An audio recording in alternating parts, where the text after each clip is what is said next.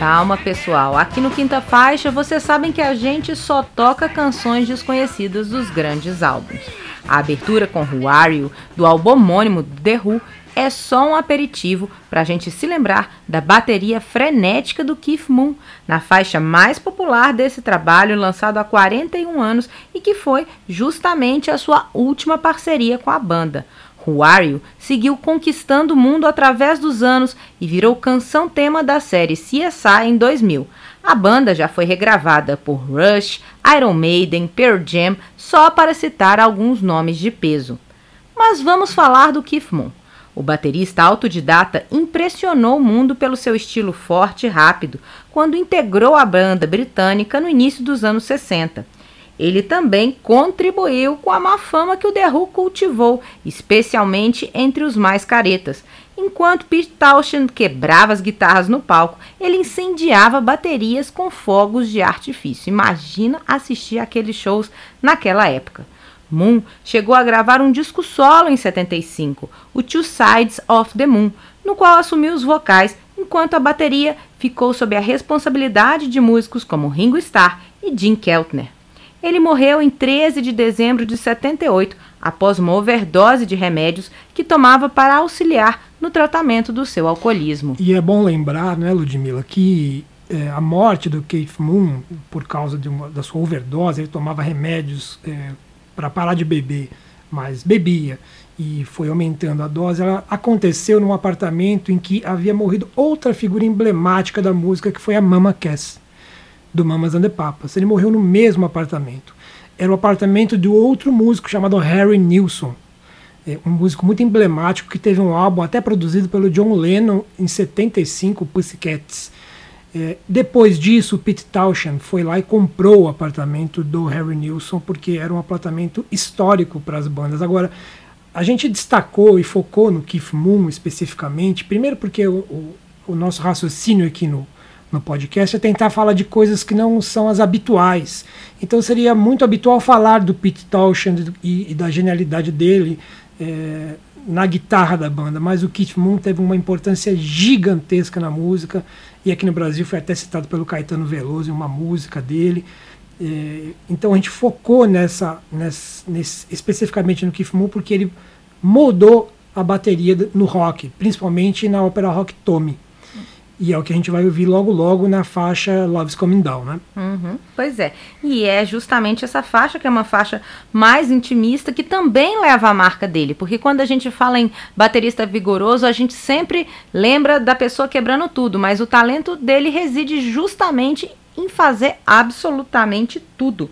Love's Coming Down lembra muitos arranjos da ópera Rock Tommy, como você lembrou, que foi feita em 1969.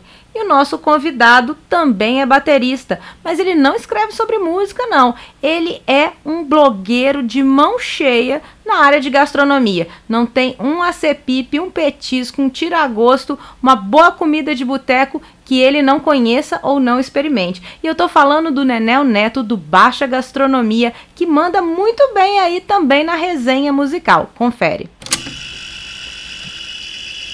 Olá, pessoal do Quinta Faixa e o Final da Fita, tudo bem? Aqui quem fala é o Nenel Neto, jornalista, criador do blog Baixa Gastronomia e baterista profissional há quase 20 anos, sempre tocando rock and roll. Vou falar aqui a respeito da canção Love's Coming Down, do The Who, uma das faixas do álbum Who Are You, lançada em 1978 e que entrou para a história por ter sido o último com o genial baterista Kate Moon, que veio a falecer menos de um mês após o lançamento deste disco.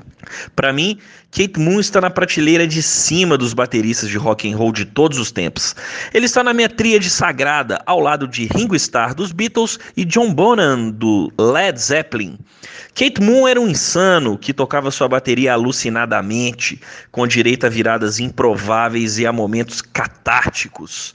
Na canção Love is Coming Down, o selvagem Kate Moon segura a onda total, com direito a um início meio jazzístico. A música tem um andamento mais arrastado e ele faz viradas muito bem construída nas horas certas, deixando que a canção respire. A bateria de Moon é uma aula de bom gosto.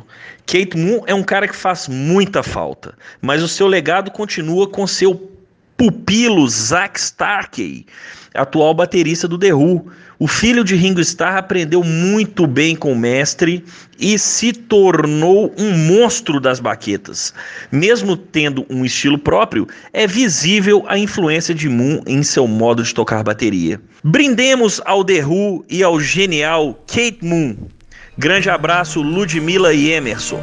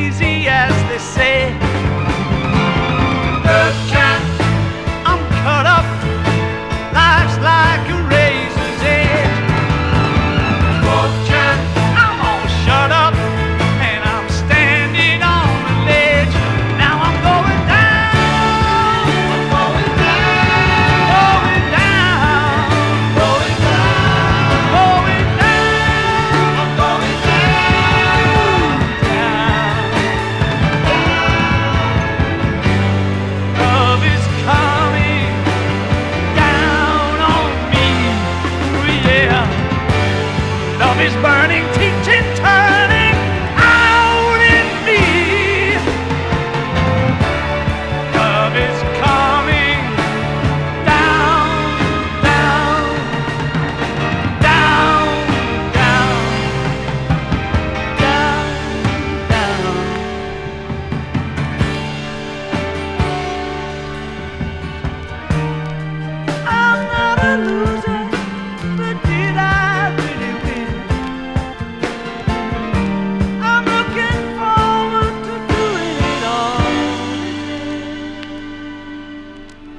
Acabou de ouvir Love's Coming Down, que foi tema da nossa homenagem não só ao The Who, mas especialmente ao seu baterista Keith Moon, esse disco aí de 78.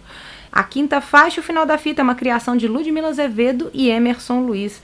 Texto, roteiro, produção e locução de Ludmila Azevedo, hoje com a participação do Emerson Luiz, que assina roteiro, montagem, edição de texto e também efeitos sonoros.